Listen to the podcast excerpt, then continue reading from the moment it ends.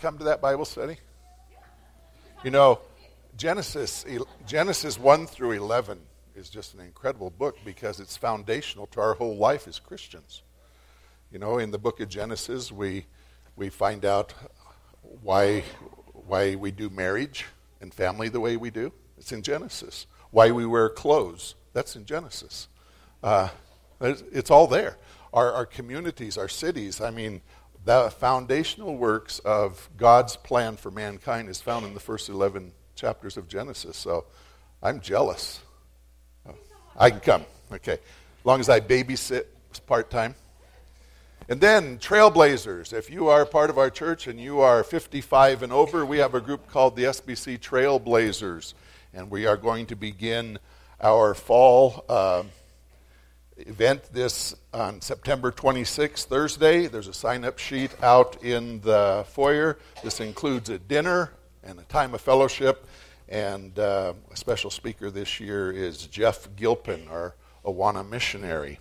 And then also Women's Retreat, September 20, 21, and 22. It's, the stuff is out there to sign up. It looks like a pretty good group signed up so far. And where's the retreat going to be this year? Zephyr Cove. Okay. So, uh, ladies, it's a great time to spend a weekend away with your sisters in Christ and, and get your husband to watch the kids for the weekend. It's, it's really good. Right? Right, Jesse? You ready for that? I don't know if Jesse's going to be really ready because Jesse's a little older today than he was the last time you saw him. He turned 41 today.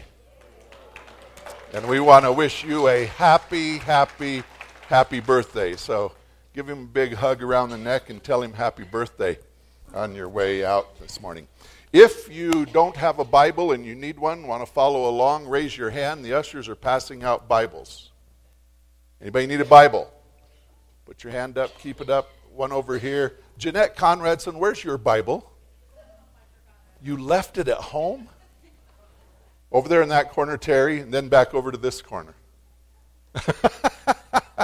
That's all you needed was to get a hard time from me, right? I remember an old preacher saying one time, going to church without your Bible is like grandpa going to eat corn on the cob without his teeth.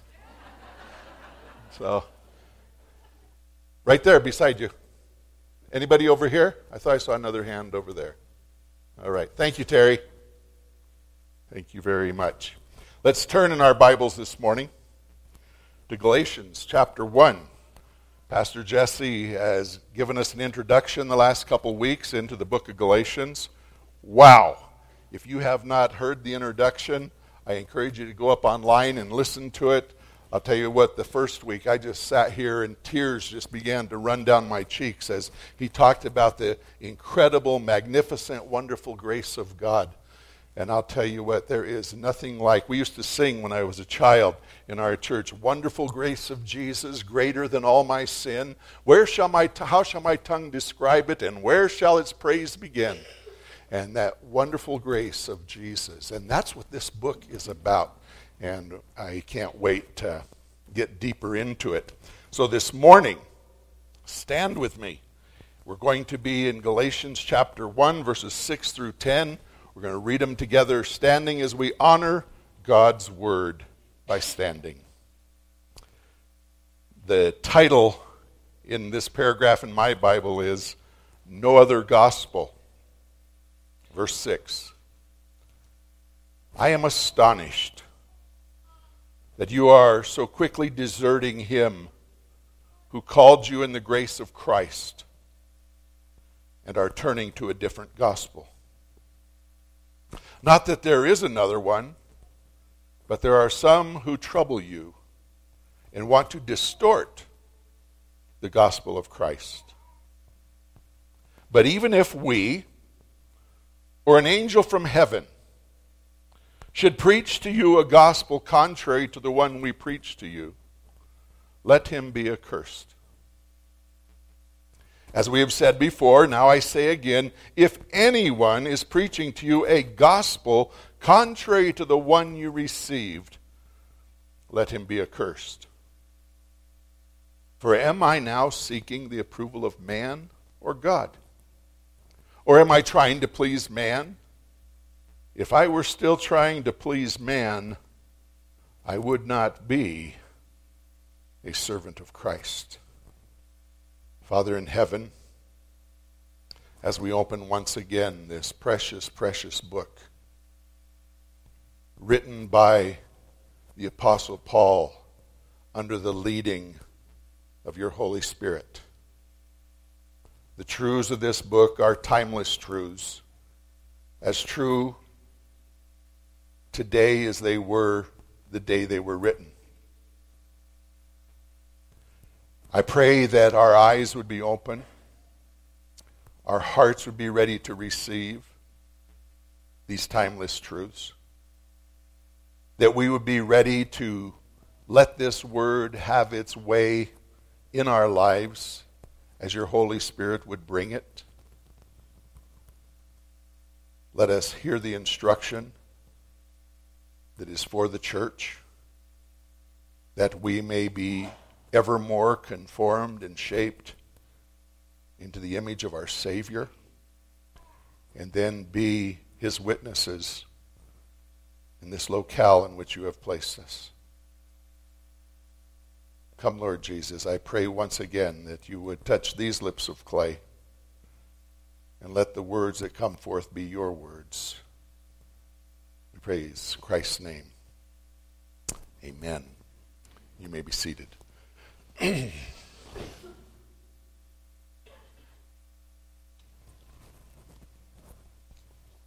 Before his conversion on the Damascus Road, the Apostle Paul, who was at that time Saul of Tarsus, had spent his adult life as a Pharisee, striving to please God by living a scrupulous life according to the law of Moses and the tradition of the elders. The traditions of the elders were, were writings that had been added to the law of Moses. And many times, Jesus, when he rebuked the Pharisees, it was not because of their lack of keeping the law of Moses, it was putting the tradition of the elders higher than the law of Moses. And the, the law of Moses was the Torah. And then we've got the Mishnah and the Talmuds, which were other writings along with the Torah. And the Pharisees were scrupulous in the law of Moses and the traditions of the elders. Paul's confidence was in his heritage and in his ability to keep the law. In fact, this is what he told the Philippians. If anyone thinks he has reason for confidence in the flesh, I have more. Circumcised on the eighth day, that's according to the law, of the people of Israel, of the tribe of Benjamin, a Hebrew of Hebrews. As to the law, a Pharisee. As to zeal, a persecutor of the church as to righteousness under the law, blameless. That is an incredible verse. And it gives us Paul's confidence before God. And it was all in himself, it was in his ability to pull it off, it was his ability to do. Well, that all changed for him the day he met Jesus on the Damascus Road. His working for righteousness came to a screeching halt the day that he met Jesus. And what he discovered through Christ was a righteousness not of his own doing, a righteousness that had nothing to do with his own efforts, but a righteousness or a right standing before God, if you would, that comes through faith and faith alone in the substitutionary death, burial, and resurrection of Jesus Christ. Paul's gospel went from this gospel of works righteousness to a gospel that was rooted in the free grace of God that was extended to mankind through Christ Jesus. He wrote, and you know, this is one of those verses that I can't read it enough. And when I do, something just wells up within me. For by grace you have been saved. By the unmerited favor of God, you have been saved. How? Through faith. By grace alone, through faith alone. And then look what he says, just in case you, you want to get high and mighty and think you had something to do with it. Read the next line. And this is not of your doing, it's a gift of God. You know, this takes me back when Paul wrote the Ephesians. Back in the first chapter, he says, You were chosen by God in Christ. When? Before the foundation of the world. Before the cosmos was ever spoken into existence. Your name was already written in the Lamb's book of life, chosen by God in Christ before the foundation of the world. It's not of your own doing, it's the gift of God. It's not a result of works that no one may boast. We'll never be able to stand before God like Paul just stood before the Philippians and say, I'm here today because I. I'm here today because I. I did it. I worked. I obeyed. I did. I did. I did. I did. I did. The work of God in Christ Jesus is so complete and so pure and so full and so powerful that we will not stand before God in any way, shape, or form boasting of our contribution to the journey.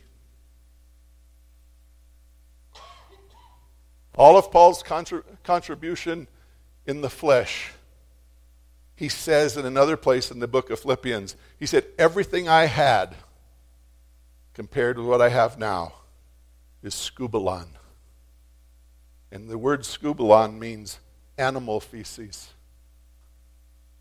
His whole pedigree was worth no more than a pile of dung before God. But the grace of God through Jesus Christ was everything. Grace through faith. Paul believed, he came to believe that there was no way that man, through his good deeds or his rule keeping, could earn favor with God.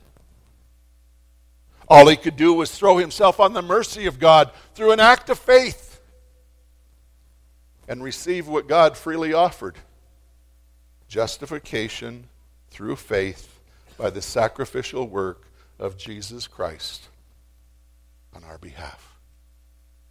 Receiving what God has done through Christ. Now, as Pastor Jesse has mentioned in the last couple of weeks, and he's already stated, when Paul moved on from Galatia, the Judaizers moved in. And they came adding a twist of their own to the gospel that Paul had preached. Paul called it a different gospel. He said it was no gospel at all. It was the gospel of Jesus plus. Jesus plus. And the plus was well, you must be circumcised. You must keep the law of Moses. You must observe the feast and the new moons and the Sabbaths. They would say, Yes, Jesus died for your sins, but to stay in right standing before God or to earn extra credit with God, you must do all these things. And so there was a list of the things to do to earn the extra credit to stay in grace. Early in my Christian walk, my wife and I were part of a congregation in Jacksonville, North Carolina, uh, that was very, very, very, very Arminian. In fact, so Arminian, you were lucky if you could stay saved for more than a week at a time. And every Sunday night was called the evangelistic service where the gospel was preached again and people got saved all over again. And that preacher, he would preach and preach and preach until the altars were full and the pews were empty. And boy, if you say you, if you're the lone ranger sitting out there, you're going. And then you start thinking, you know, I did I uh, oh, if I died right now, I'd go straight to hell. And and we lived under that. We lived under that. We were saved by grace, but we were being sustained by our own efforts and we were being sustained by our own works. It was a horrible place to live. It was truly a horrible place to live. This whole thing was discussed for some extracurricular reading. Read the 15th chapter of Acts because this came, this was the main emphasis of the first church council in Acts chapter 15. To become a Christian, do I need to become a Jew? To be a Christian, do I need to keep the Jewish law? To be a Christian, do I need to uh, obey the, the dietary customs and the feasts and the new moons and the Sabbaths? And the answer, unequivocally, that came out of that first church council was no. By grace alone, through faith alone, in Christ alone. Now, here's the problem in the eyes of the Judaizers. They thought God's that Paul's gospel was too easy. It's too easy. And you know, there's people today that even think that. Well, it's all I have to do is believe. Tell you, I used to be in that ballpark. But today I know that when grace truly breaks upon the heart, It'll no longer be, Lord, how much can I get away with and still make it? It'll be, Lord, how far can I stay from sin and how close can I stay for you? Stay to you because of the overwhelming gift of God's grace in our lives. But to the Judaizers, this was too easy. This was too easy. They said that Paul had made it so to ingratiate himself with the people. I'm going to give them a gospel It'll be easy. I'll give them that. And so that's what they said. And to that, Paul said that what the Judaizers brought, that their gospel was no gospel at all. In fact, he went on to say something interesting that we think we need to look at again. This is Paul speaking. But even if we, or an angel from heaven, should preach to you a gospel contrary to the one we preach to you, let him be accursed. The, the Greek word here is anathema, it is a divine curse. This is the curse you don't want. You don't want this one. Uh, Eugene Peterson in the message put it this way, and I like this. Let me be blunt. If one of us, if one of us, he's talking about his original crew, even an angel from heaven, were to preach something other than what we preached originally, let him be accursed.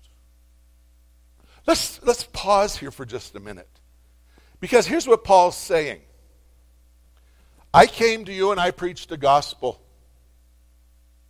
We established elders in the church. We established, uh, we got things up and running, and then we've gone on. And here come the Judaizers. And Paul is saying, even if I show up again and preach to you an amended form, oh, you know, I didn't tell you this last time I was here, Dwight, so we're going I, I need to add something here. He says, even if I, the one who preached it originally, show up and start doing some amendments on the original message I preached to you, may I be accursed. He doesn't even give room for himself. I discipled under a pastor as a youth pastor at the Magic Valley Christian Center in Twin Falls, Idaho. Under a man of God who was a word preaching, he's the one guy that helped me come to fall in love with the words of the Lord Jesus Christ. And he warned me when I was under his tutelage and I was being shaped to his knee. He warned me about the dangers of the word of faith gospel. You know that you hook your wagon to Jesus' star, you're going to be healthy, wealthy, and wise. And if you're not healthy, wealthy, and wise, then you must have wormy faith. There must be sin in your life because if there wasn't sin in your life, you would be healthy, wealthy, and wise. And he, he, he taught me the fallacies of that gospel. And a few years later, when I was pastoring the Moab Christian Center in Moab, Utah, I invited my mentor to come and do some special services for us. And his first Sunday in the pulpit, he preached health and wealth. Just, I am going, what in the world? I mean, I was blown away. It was a different gospel. And he was even saying, and don't be surprised one day when I'm flying my private jet with a dove on the tail. And I'm dying a thousand deaths because it was a different gospel. And when he was done preaching, I said, What was that? And I, I mean, it was more respectful than that because he was my mentor. But it was basically, What is that? And he says, Well, I've had a change of heart on this. I've had a change of heart. And the next Sunday, as painful as it was, I went before the congregation and I said, What you got last Sunday was a false gospel. And do you know how much that hurt when this was my mentor? Oh, it hurt. But it was no gospel at all. And that's what Paul is saying here. He says, even if I show up again on the scene, the one who preached it to you originally, and I bring an amended version of that gospel, may I be accursed. And then he goes so far as to say, even if an angel claiming to be from heaven shows up and brings a gospel contrary, let him be accursed. I want you to know, my friends, that the Judaizers are still among us. The Judaizers are, are healthy and vital and alive and still moving among the true followers of Jesus Christ. And how do we recognize the Judaizers? We recognize them like this Jesus plus something. It's Jesus and. But the truth and what Paul is saying here, it's no gospel at all because Jesus plus something equals nothing. And Jesus plus nothing equals everything. That's how you recognize the Judaizers. It's Jesus plus. There's something I need to add. Now, let me tell you that God, John goes, or Paul goes on in Ephesians and he talks about we're not saved by works, but what does he tell us the natural outgrowth of true spiritual life is? Good works. But it's a works that is the fruit of our salvation, never the source of our salvation. We will never improve our standing before God one iota through good works. Did you see that one, God? I went to church twice last week. I not only gave tithe in the offering box, but when Travis came through a few weeks ago, I even wrote a check to him. Were you watching, God? Were you watching? Nothing is gained if the works in our life just do not flow from an overwhelming love and appreciation of the grace of God that has redeemed us and now keeps us and moves us on in Christ. That's how you recognize the Judaizers.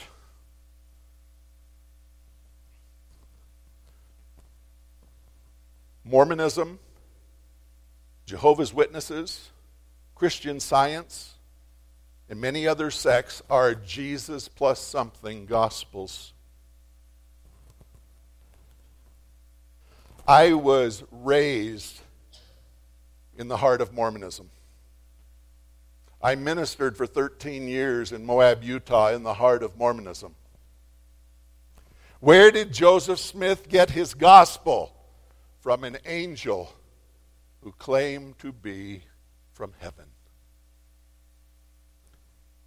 And what did Moroni, this angel who claimed to be from heaven, bring to Joseph Smith there in Palmyra, New York? He brought a restored gospel of Jesus Christ plus something. Are you with me?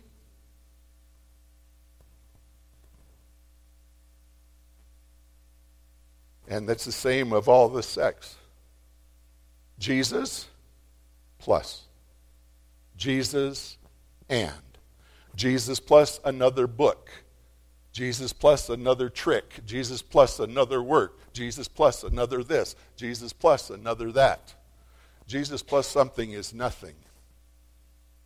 Jesus plus nothing is everything.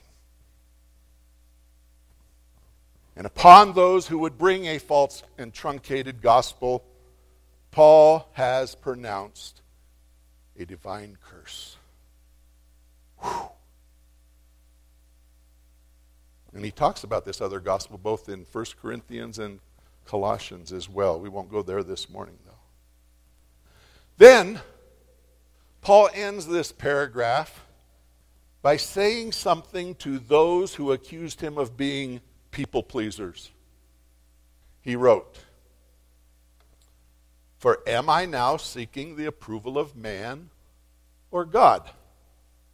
Or am I trying to please man? If I were still trying to please man, I want you to listen to this. If I were still trying to please man, I would not be a servant of Christ.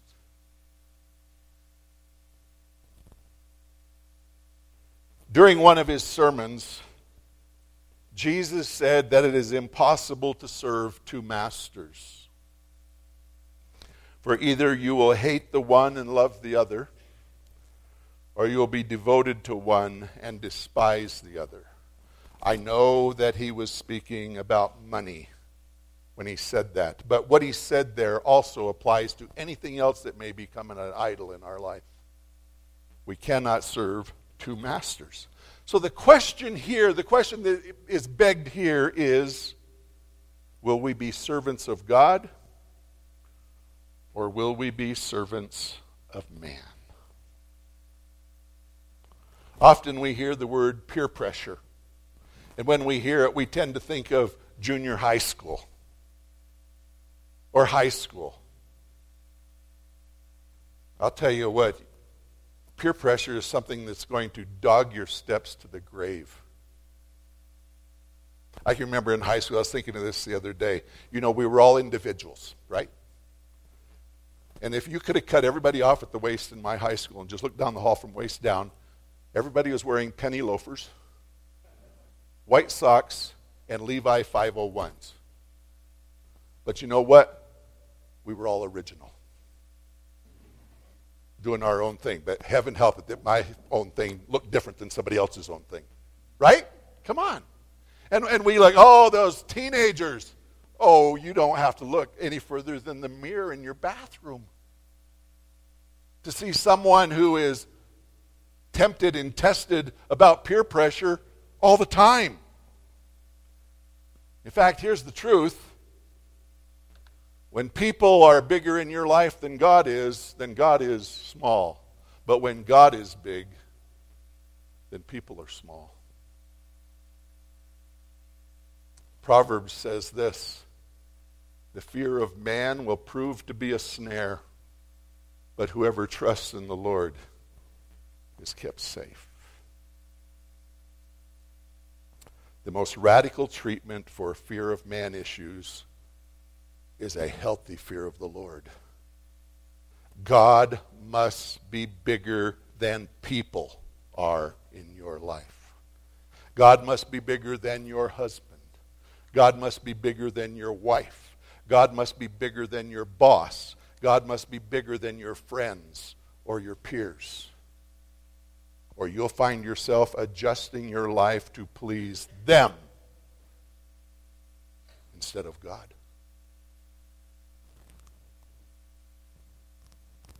Your desire to please God must be greater than your desire to please people. Remember Paul's words? If I were still trying to please man, I would not be a servant of Christ. Oh, my friends, this is one of those places that I could preach the next month of Sundays because personally, this has been one of my struggles over the years. And also, I don't think there's a person in ministry that hasn't had to deal with fear of man issues somewhere along the way.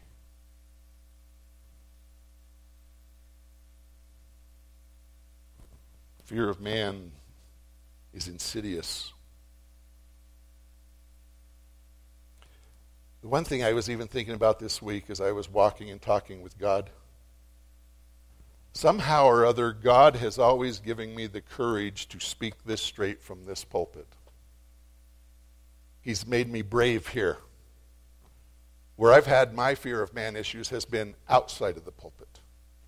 I look back and I look at my, my early years in ministry and even my early years as I came to pastor Sierra Bible Church in 1991 of putting in 60 and 70 hour work weeks and uh,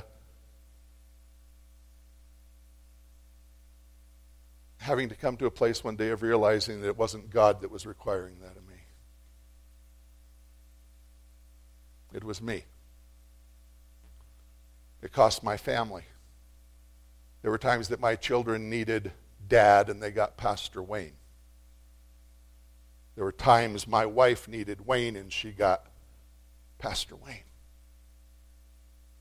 There were times I left family events. There was times I left my bed in the middle of the night to faithfully be at somebody's side through their crisis. And looking back, there were there was only a handful of those crises that uh, wouldn't have kept till morning.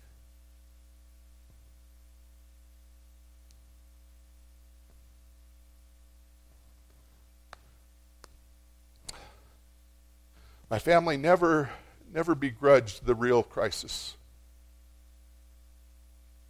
In fact, I spent a Christmas day with the Johansons a few years ago as Bobby's mom passed away on Christmas Day. And once the presents were opened at our house, I went to the Johansons' house. And my family understood that.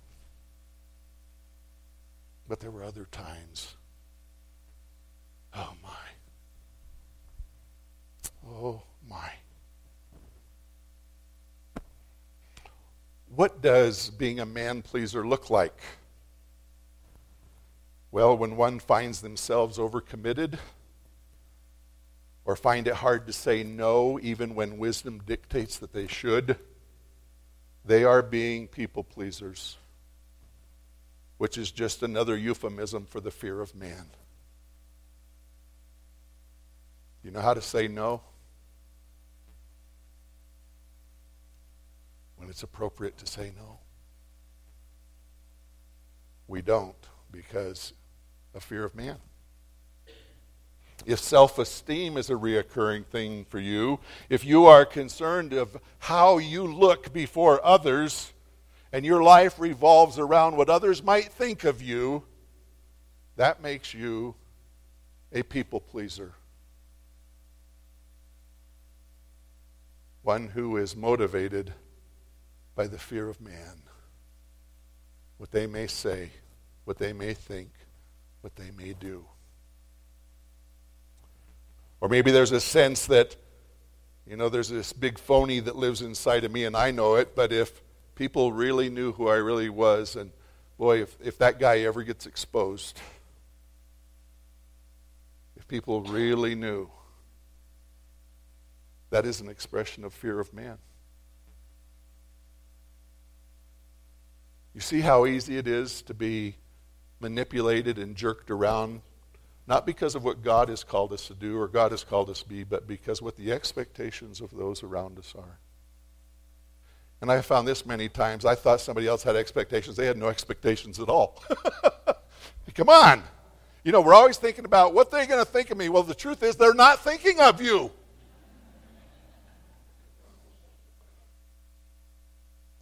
And so you work yourself into a lather. And they're not thinking about you, they care less. You know why? Because they're too busy thinking of what everybody's going to think of them.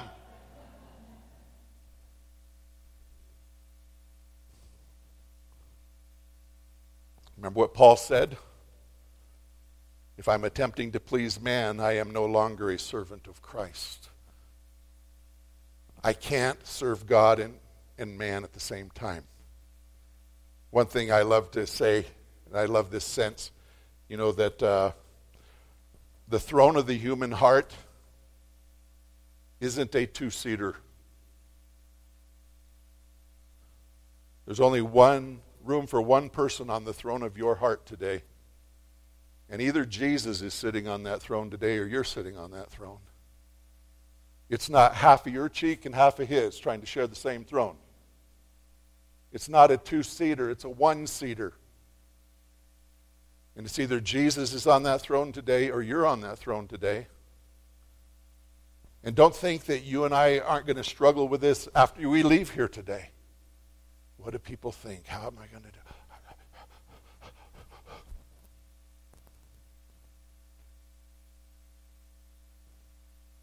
Because I don't have time to really peel this onion this morning, can I recommend a book to you? When People Are Big by Edward T. Welch.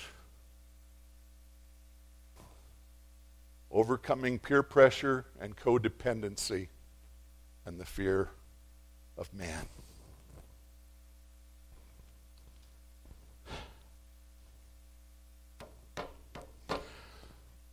This book, along with two brothers who are in this service this morning, saved my ministry many years ago. When God exposed this in my life for what it was. I don't know how many months we spent together going through this book, chapter by chapter, going to the Word, going to prayer. But these two brothers saved my life. I've often said from this pulpit that uh, any place that God has either saved you from me or saved me from me, it has been through the words of faithful brothers in Christ who dared to look me in the eye and say, Wayne, your slip is showing. You may not see this, but. When I wrote the book, The One Another Project, that's one of the things that God has called us into a body that we submit to one another and we give ourselves to one another and we pray for one another and we pr- live with one another and we do all this stuff. But also in that one anothering, it leaves room for my brothers and sisters to speak into my life when my life outside of this pulpit isn't adding up to what I'm saying in the pulpit. where repentance can be sought and life can be gained. And I'll tell you what, my life was saved. My ministry life was saved by these two brothers coaching me through this book.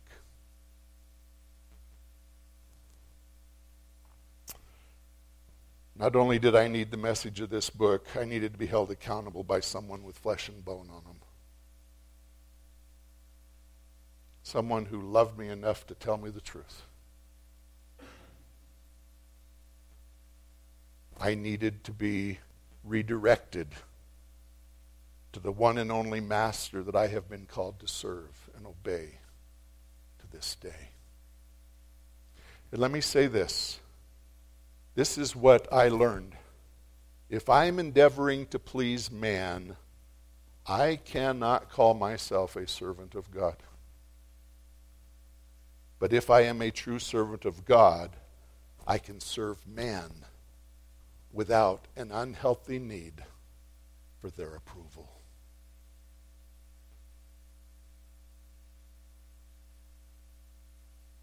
Paul was accused of being a man pleaser.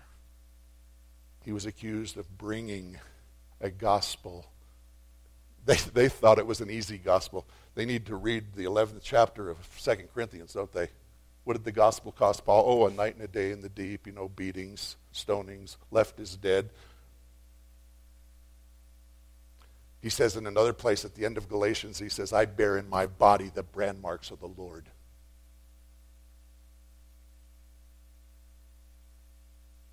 And if I were out to please man, I'll tell you what,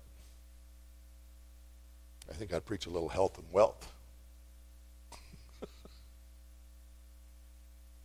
Hook your wagon to Jesus' star, and he'll make you healthy, wealthy, and wise. I was listening to one of those Judaizers on TV this morning, and if I wouldn't have to buy another one, I'd like to throw my shoe through it. I don't know why I do this to myself, but you know, I'm up about 4:30 every morning, so I make myself a cup of coffee and I sit down and turn on TV. And there's this one show on Oh, David. it's all health and wealth. It's send in your seed. Send in your seed. I have never heard them once proclaim the gospel. Ever. I've never heard them once talk about sin and the wrath of God against sin and the gospel of grace that re- releases man from the wrath of God. But boy, send me a thousand dollar seed, and I'll promise you the next 90 days are going to be the best days of your life. It's working for them. I don't know how well it's working for the people sending in the seed, but they're Judaizers. It's a different gospel. Oh, my friends, hang on tight to the gospel. Hang on tight to your Bible. Remember what I've told you for the last 29 years. When it becomes, when what comes out of this pulpit, be it Pastor Jesse or myself or whoever, when it doesn't add up with the message of this book, get rid of the guy in the pulpit and keep the book. Because as Pastor Jesse has said, if you read something in the Bible you don't agree with, it's because you're wrong.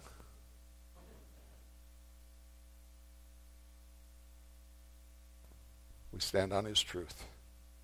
And hopefully we do it without thinking, oh, I wonder what Karen's going to think. I'm going to say what I'm going to say. I don't care what Karen thinks. But when I leave this pulpit, I want to be able to go back to my office and look the one in the face who's called me to proclaim his word and hear from him. Well done, good and faithful servant. Let's pray.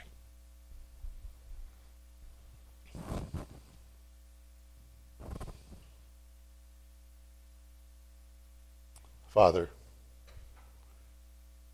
there's a whole lot in this verse, these verses. A call to embrace and hold to the true gospel. The gospel of faith alone, by grace alone, in Christ alone, according to the word alone, for your glory alone. And Father, inside of every one of us in this room, I know it's a safe message to preach today. There are times that we've all succumbed to peer pressure, or maybe even now. There have been times over the years that individuals have come to my office and have literally had to give their resignation at work because they were being asked to compromise their own integrity for a boss that was heading down a wrong road.